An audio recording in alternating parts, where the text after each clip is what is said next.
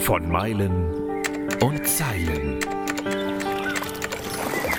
Der Abenteuer-Podcast des Delius Glasing Verlags. Mit Schriftsteller und Globetrotter Tim Kruse. Heute wird's extrem. Wir knacken den Kona-Code. Wie die Qualifikation für den Ironman auf Hawaii gelingt. Matthias Knossalla hat das gepackt und darüber ein Buch geschrieben. Matthias, dein Weg nach Kona, also zur Ironman-WM nach Hawaii, war so unfassbar lang mit Verletzungen, viel Frustration, vielleicht auch falschem Training. Hättest du dein Buch damals gehabt, wäre der Weg leichter gewesen? ja, ähm, das glaube ich auf jeden Fall. Ehrlich gesagt ist das einer der Motivatoren, ähm, warum ich dieses Buch geschrieben habe. Ich habe damals mir so ein bisschen alles selber zusammengesucht mhm. und teilweise nicht den schnellsten Weg ähm, mit Sicherheit gehabt und nicht die richtige Hilfe gesucht und gefunden. Und äh, ich habe mit dem professionellen Coaching 2014 angefangen. Als ich auch selber noch als Sportler tätig war, habe ich parallel Athleten gecoacht. Und ich fand immer, es gibt nichts so richtig, was aus meiner Sicht super funktioniert, was in, in, in komprimierter Weise zusammengetragen wurde. Mhm. Und das war einer der Motivatoren, den Kona Code zu schreiben, ja. Ist ja eigentlich erstaunlich, ne? denn es gibt ja nun den Ironman schon so lang. Und vor allem die Amerikaner haben ja auch viel Literatur auf den Markt geworfen. Aber es war nicht so das dabei, wo du gesagt hättest, das ist genau mein Weg. Genau, ja. Also ich, es gibt natürlich ganz viele Trainingskonzepte und ähm, trainingswissenschaftlich, ernährungswissenschaftlich etc. Da ändert sich natürlich ständig was.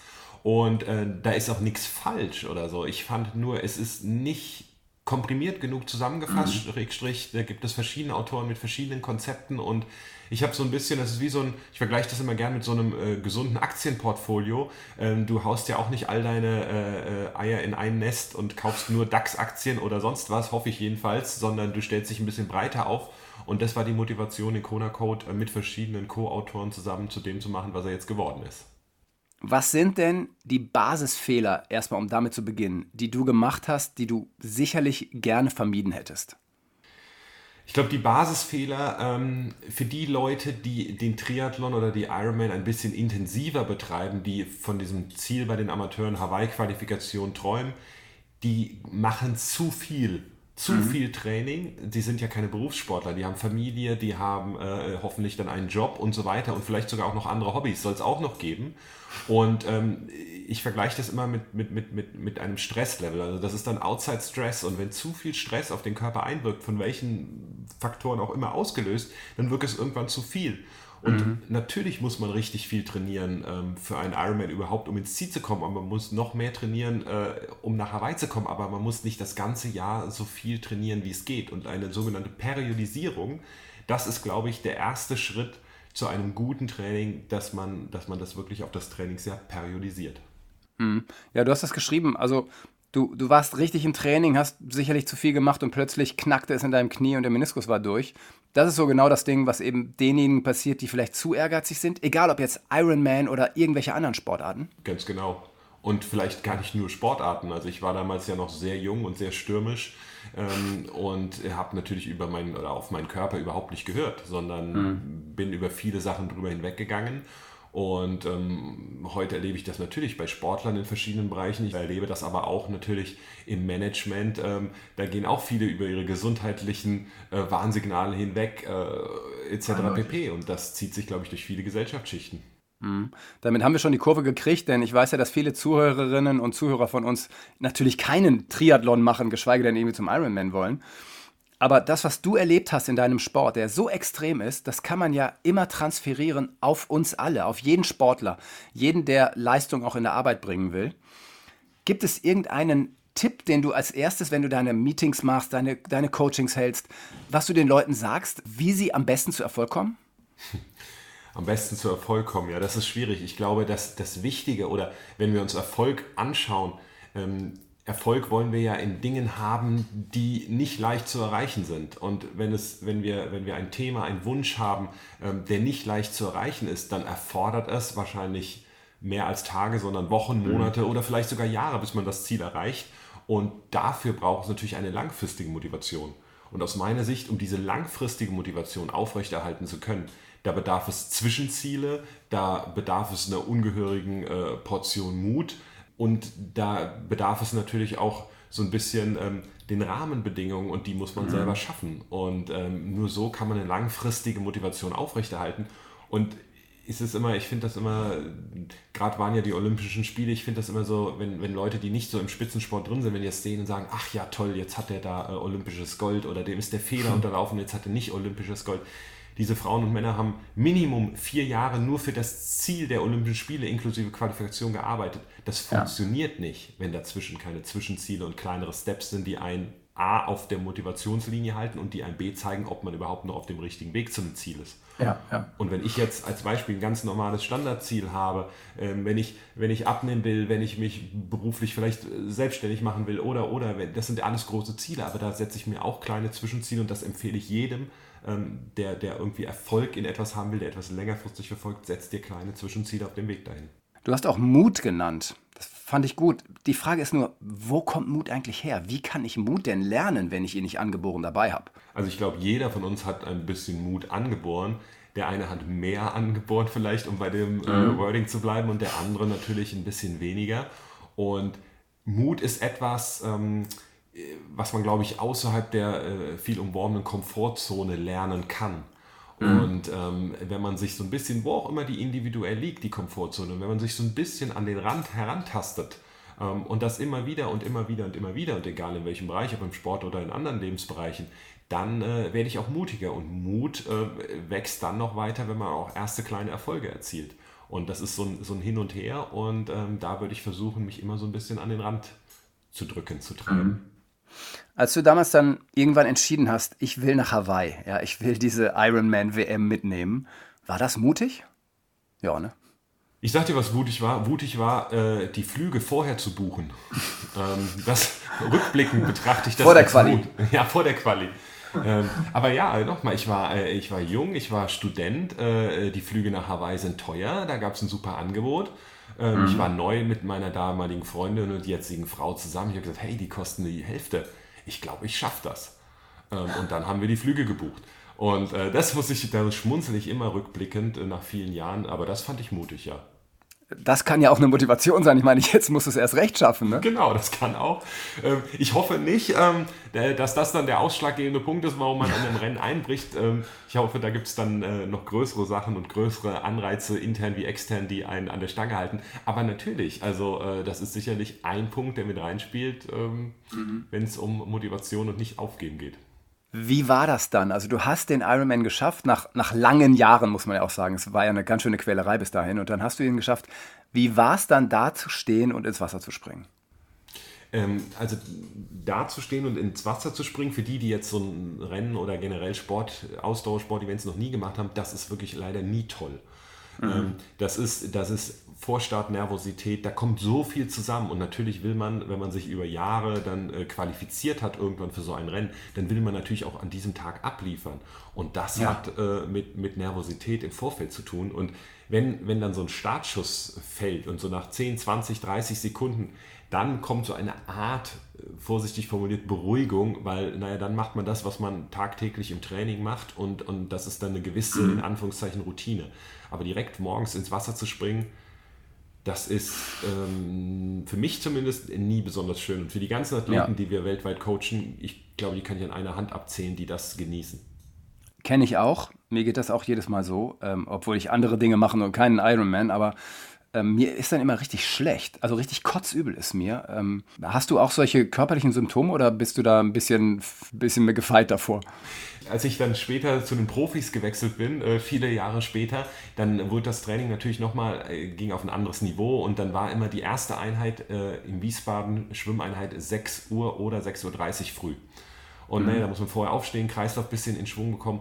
Und wenn du dann im Winter, ne, im Sommer ist das ja alles noch gut, aber im Winter, wenn es stockdunkel draußen ist, ja. du um 6 Uhr früh für die erste von an manchen Tagen drei Trainingseinheiten mhm. ins Wasser springst und das ist kalt, oh, da fragt man sich schon immer, warum, ne? So ein Bürojob irgendwo, das wäre doch auch was. diese, diese Momente, ich muss lachen, die, die, die, die, verschwinden ganz schnell. Die verschwinden während des Trainings, wenn es nicht besonders hart ist, aber spätestens, wenn man ja. nach Hause kommt und genießt dann um acht, halb neun das erste große Frühstück des Tages, äh, während die anderen Menschen einem entgegenkommen mit teilweise grimmigen Gesichtern und zur Arbeit gehen, ähm, das ist dann wieder, da fühlt man sich wieder schön und gut. Dich werden ja auch Leute fragen, warum du das machst. Das war ja eben genau die Frage, warum. Und meine Frage wäre eher, machst du es, weil du es willst? Oder ist das etwas, was noch viel größer und stärker ist als du, wo du gar keine Wahl irgendwann mehr hattest, sondern du wusstest, der Ironman, die Idee des Ironman kam in dein Leben und du musstest es machen. Ist das dann am Ende wirklich noch man selbst? Also sind wir das, die entscheiden, was wir machen? Oder ist das einfach auch in die Wiege gelegt, wo gesagt wird, nee, der Typ ist dafür geboren, dass er einen Ironman macht? Also ich glaube ähm, sehr wohl, dass wir das entscheiden und bei mir selber ist es einfach so, dass sich die Sinnperspektiven, die haben sich verändert. Am Anfang war mhm. es so mhm. dieses, schaffe ich diesen, diesen Distanz, schaffe ich diese Ironman-Distanz. Und irgendwann, als ich die dann geschafft habe, ich dachte, boah, und jetzt schneller. Und irgendwann war es dann, schaffe ich es vielleicht irgendwie nach Hawaii. Und irgendwann mhm. äh, kamen dann die nächsten Ziele und dann ging es darum, schaffe ich eine Profilizenz und komme ich aufs Podium und so weiter. Es hat sich ja immer verändert. Irgendwann war es dann nicht mehr ja. der Kampf gegen die Elemente oder der Kampf gegen die Distanz, sondern der, das Duell mit den, mit den besten Athleten der Welt. Ähm, das sind, da ging es nicht um die Distanz, da ging es nur, wie schnell und wie ist hoffentlich der Finne oder der Amerikaner langsamer.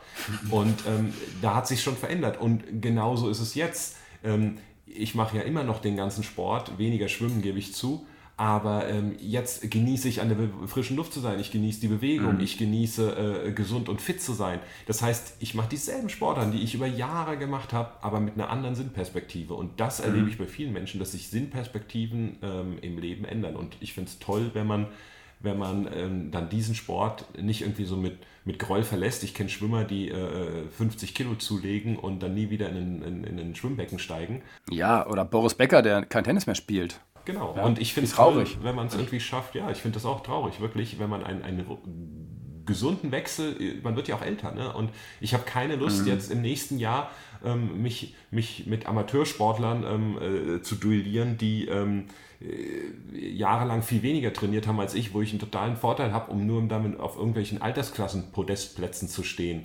Ähm, mhm. Das möchte ich nicht. Ich werde natürlich auch irgendwann wieder Rennen machen, aber da möchte ich noch viel Luft dran lassen. Ähm, und dann gibt es wieder neue Herausforderungen. Ja. Uns hören ja viele Menschen zu, die natürlich auch Sport treiben, die viel laufen, viel Radfahren, was auch immer. Also ich natürlich auch. Und man stößt halt immer wieder so an seine Grenzen. Und wenn ich dann deine Geschichte lese, ja, dein Buch lese und, und angucke, was für Leistungen du gebracht hast, den Ironman unter neun Stunden und so, denke ich mir, wie kann der Kerl sich quälen? Also du musst ja eine unfassbare Quälbereitschaft haben, oder? ja, ähm, die entwickelt sich auch. Ähm, mhm. Das ist wirklich so, die entwickelt sich genauso wie sich da auch eine gewisse Schmerztoleranz einstellt. Ja. Ähm, ich habe das schon oft äh, äh, erlebt, nicht nur bei mir, sondern auch bei vielen anderen Athleten, dass Schmerz von Menschen, die viele Jahre ähm, auf einem hohen Level Ausdauersport betreiben, anders wahrgenommen wird mhm. und vielleicht etwas verzögert wahrgenommen wird. Und jeder, der schon mal einen 10-Kilometer-Lauf gemacht hat und egal auf welchem Level, aber gesagt hat, ich gebe heute alles, was ich habe und ich gucke abends in den Spiegel und sage, ich habe alles gegeben, da ist es egal, ob ich den in 30 Minuten mache, in 40 oder in 50. Wenn Sie abends in den Spiegel gucken, sagen, ich habe alles gegeben, was heute drin war. Mhm. Es ist nur eine andere körperliche äh, Leistungsfähigkeit. Die trainiert man, die entwickelt sich. Ja, ich habe irgendwo im Internet gelesen, es gibt drei Buchstaben zum Erfolg. Das sind die Buchstaben T-U-N, also tun. Das fand ich eigentlich sehr lustig. Und das ist es genau. Es ist nur immer so, hm, alle wollen tun und alle wollen erfolgreich sein, alle wollen was machen, aber es kriegen eben nicht alle hin. Und du sagst auch in einem Video, dass einer von zehn Deutschen seinen Traum erfüllt und neun eben nicht weil sie nicht ins Tun kommen. Aber ich sage immer, das hat nicht jeder in der Hand. Nicht jeder schafft es. Nicht jeder ist ein Macher. Nicht jeder haut sich da rein und, und macht alles, sondern viele geben sich eben mit sehr viel weniger zufrieden. Und ich sehe dann manchmal bei denen, ach, so unglücklich sind die damit auch nicht, sondern die leben dann eben einfach mit, mit geringeren Zielen. Und das ist ja auch in Ordnung. Das ist völlig in Ordnung. Ich muss schmunzeln, Tim. Ich drehe meinen Kopf nach links und sehe dieses Zitat hier in meinem Büro an der Wand hängen.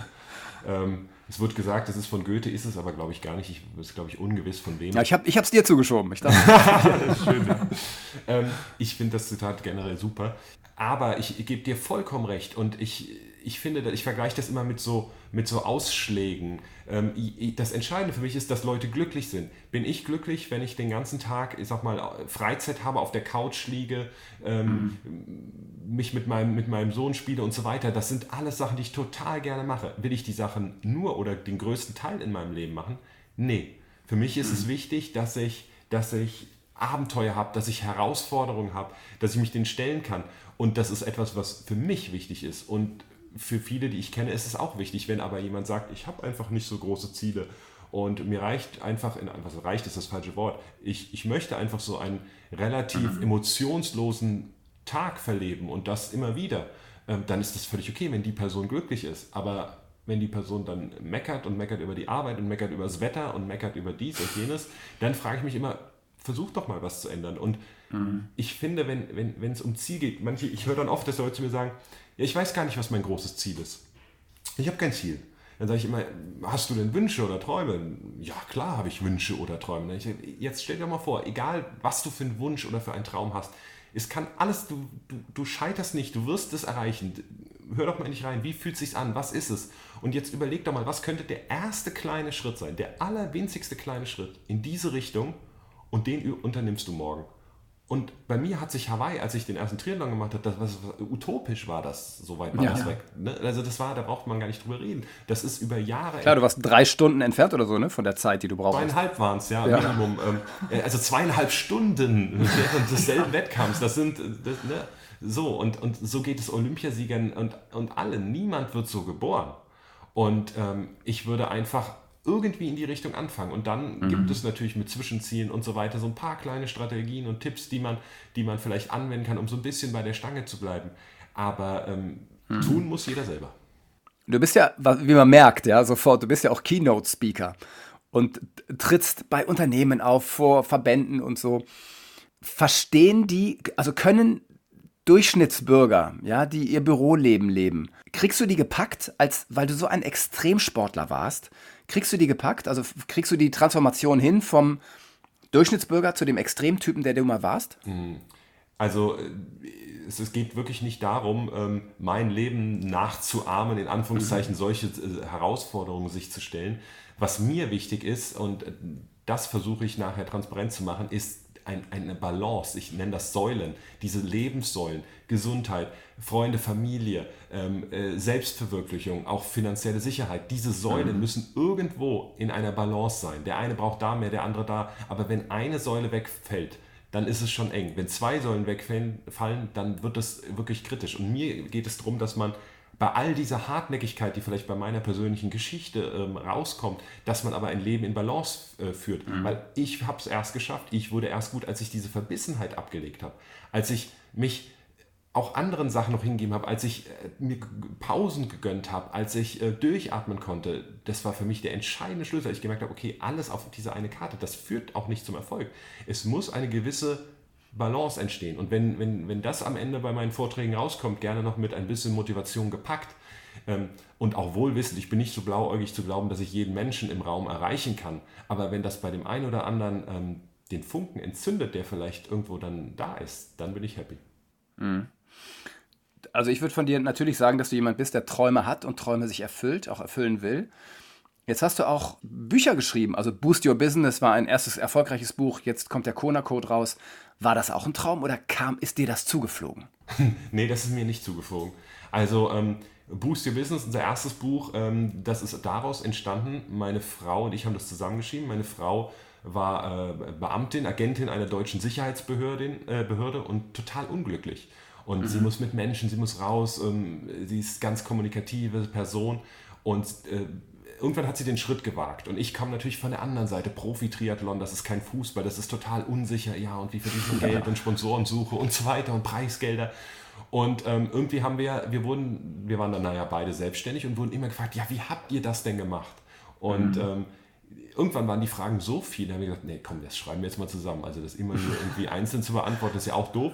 Und dann haben wir noch die Menschen eingeladen, die, die aus unserer Sicht das noch viel toller hingekriegt haben oder ähm, von denen man richtig lernen kann und haben zusammen mhm. dieses Buch geschrieben. Und da habe ich gemerkt, dass mir das Schreiben Spaß macht und ähm, die Recherche macht mir Spaß für Bücher. Und, und dann habe ich gedacht, naja gut, mein, mein Ziel ist es ja irgendwie immer Menschen so ein bisschen zu inspirieren und da, wo ich kann, zu helfen. Und äh, ich behaupte, das kann ich im Ausdauersport recht gut für die Menschen, die das machen möchten. Mhm. Also war es für mich naheliegend, ähm, das, was aus meiner Sicht auf dem deutschsprachigen oder nein, auf dem, nicht nur auf dem deutschsprachigen, auf dem generellen Triathlon-Ausdauer-Büchermarkt, was da fehlt, diese Lücke wollte ich schließen und dieser Traum für mich geht mit dem Kona Code in Erfüllung. Mhm. du musst ja als Sportler unglaublich diszipliniert sein. Bist du das als Autor auch? Also, dass du dir sagst, ich sitze morgens um halb acht da für drei Stunden, dann mache ich eine Pause, dann sitze ich nochmal. Also hast du so einen, so einen richtigen, quasi wie du einen Trainingsplan hattest, hast du auch einen Schreibplan? Gute Frage, weil ich nicht so viele andere Autoren kenne, gerade vielleicht so im Belletristikbereich nicht. Da könnte ich mir vorstellen, ist das vielleicht von großer Nützlichkeit. Ich mhm. trage mir Zeiten oder ich blocke mir Zeiten im Kalender. Und ähm, diese Zeiten, die äh, halte ich dann auch ein. Aber es ist nicht so, dass ich sage, okay, äh, äh da, da, da, muss ich jetzt jede Minute von ausfüllen. Ne? Also manchmal, das weiß glaube ich jeder, der schon mal geschrieben hat, manchmal fällt mhm. es einem leichter und manchmal ist es doch etwas mühseliger und dann kommt halt nur eine halbe Seite zustande statt fünf. Ist wie beim Laufen. Es gibt Tage, wo es einfach flutscht und Tage, wo es einfach nicht geht. Genau das ist es, ja, genau das ist es. Und das ist auch okay. Ja, ja. und äh, dann ist es die Frage, äh, gehst du dann äh, zornig und grummelnd ins Bett, äh, weil du eben als Autor oder nur, nur eine halbe geschafft hast oder weil du als mhm. Läufer eben es sich deine Geschwindigkeit nicht geschafft hat oder sich schwer angefühlt hat oder sagst du, hey, das war halt heute so ein mittelguter Tag, andere werden kommen, ich habe es ja auch schon erlebt. Und das ist wieder die Sache, wie bist du äh, als Mensch unterwegs. Ganz genau. Und darum geht es am Ende. Ne? Wie komme ich mit mir klar? Bin ich mit mir im Reinen? Und ich komme nochmal auf Boris Becker zufälligerweise zurück. Der hat gesagt, das passiert alles im Kopf. Der Typ war zu schwer, zu langsam, der hatte kaum Beigefühl und der hat Wimbledon dreimal gewonnen. Ja, es passiert halt alles im Kopf und das gilt natürlich für Sportler, das gilt für, für Schreibende. Und du bist so unglaublich erfolgreich. Das heißt, in deinem Kopf stimmt es. Kannst du unseren Zuhörerinnen davon was abgeben? Ja. ja, von außen betrachtet. Von ich außen. Kann, ja, ich kann nur sagen, ähm, was für mich passt. Und für mich, du, das hast du ja auch den, mit den Fragen schon ein bisschen rausgekitzelt, ich bin nicht allein in einer Welt zu Hause.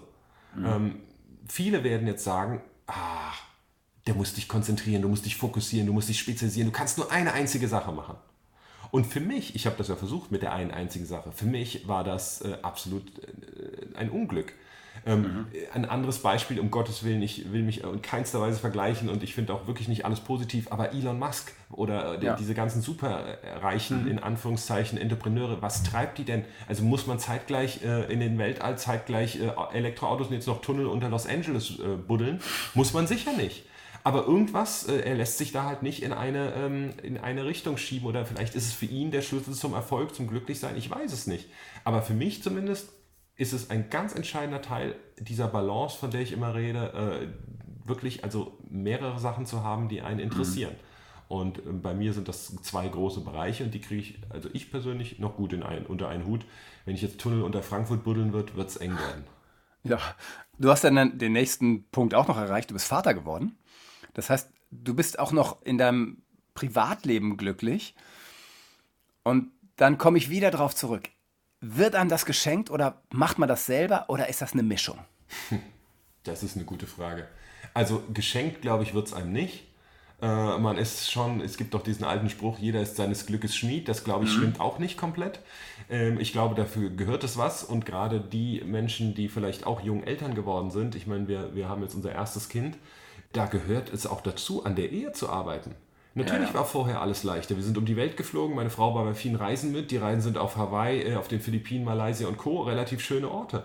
Ähm, da lebt es sich relativ leicht als ähm, mit Anfang, Mitte 30, als, als äh, mhm. einigermaßen finanziell äh, frei lebendes deutsches Couple. Das ist schon ganz okay. Wenn jetzt mhm. ein kleines Kind in die Welt kommt, dann verändert sich's. Und dann, ich weiß nicht, klar kam Corona hinzu, aber wir waren selten abends essen. Und wir waren früher sehr oft abends essen aus. Ähm, mhm, und mhm. ne, da verändert sich halt einiges. Und dazu gehört es sehr wohl dran, dass man miteinander arbeitet, dass man aneinander arbeitet, dass man äh, die Ehe ähm, ja, pflegt oder dass man wirklich ja. da auch Arbeit reinsteckt. Und genauso in die Erziehung der Kinder. Also ich habe keine Lust, ein Vater zu sein, der äh, das halbe Jahr äh, über im Ausland ist. Das war vorher. Es ist nee, sicherlich klar. auch ein Grund. Viele Profi-Triathleten machen es auch noch und ich ziehe auch den Hut davor. Für mich wäre es das nicht mehr. Ich mhm. möchte jetzt viel bei meinem Sohn sein und ich genieße das mit einer Selbstständigkeit, dass ich mir da auch die Zeiten einteilen kann. Und das ist auch eine bewusste Entscheidung. Mhm. Also wir betrachten jetzt dein Leben und sagen, okay, der Kerl hat es echt geschafft. Der ist, der ist nach Hawaii gekommen der hat Bücher geschrieben, der ist Coach geworden, der ist Vater geworden, da läuft alles super. Und jetzt erntest du sozusagen alles, was du hast. Das geht 10, 15 Jahre gut. Und dann irgendwann, ich kenne es von mir, ist es so, dass man sagt, boah, ich brauche ein neues Ziel, es muss irgendwas anderes kommen. Ahnst du, dass da am Horizont noch etwas auf dich wartet? Zu 100 Prozent, Tim. Also mhm. ähm, wenn du das auch so hattest, zu 100 Prozent ähm, wird das kommen.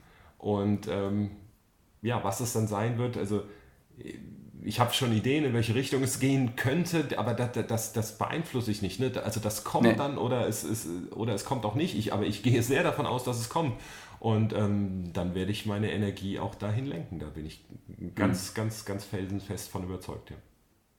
Matthias, ich habe höchsten Respekt vor deiner Leistung, was du gebracht hast. Ich finde das großartig, wenn man sich deine Videos anguckt. Du reißt einen mit und das ist ganz, ganz toll. Und äh, ich, ich glaube im Gegensatz zu dir, dass uns ganz, ganz viel geschenkt wird. Irgendwie einfach, wir kommen mit dieser Gabe auf die Welt, dass wir Menschen mitreißen können.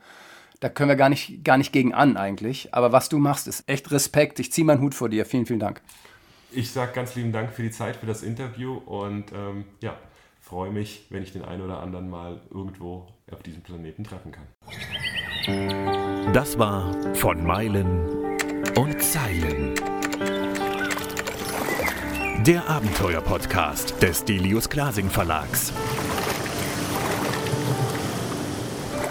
Mit Schriftsteller und Globetrotter Tim Kruse.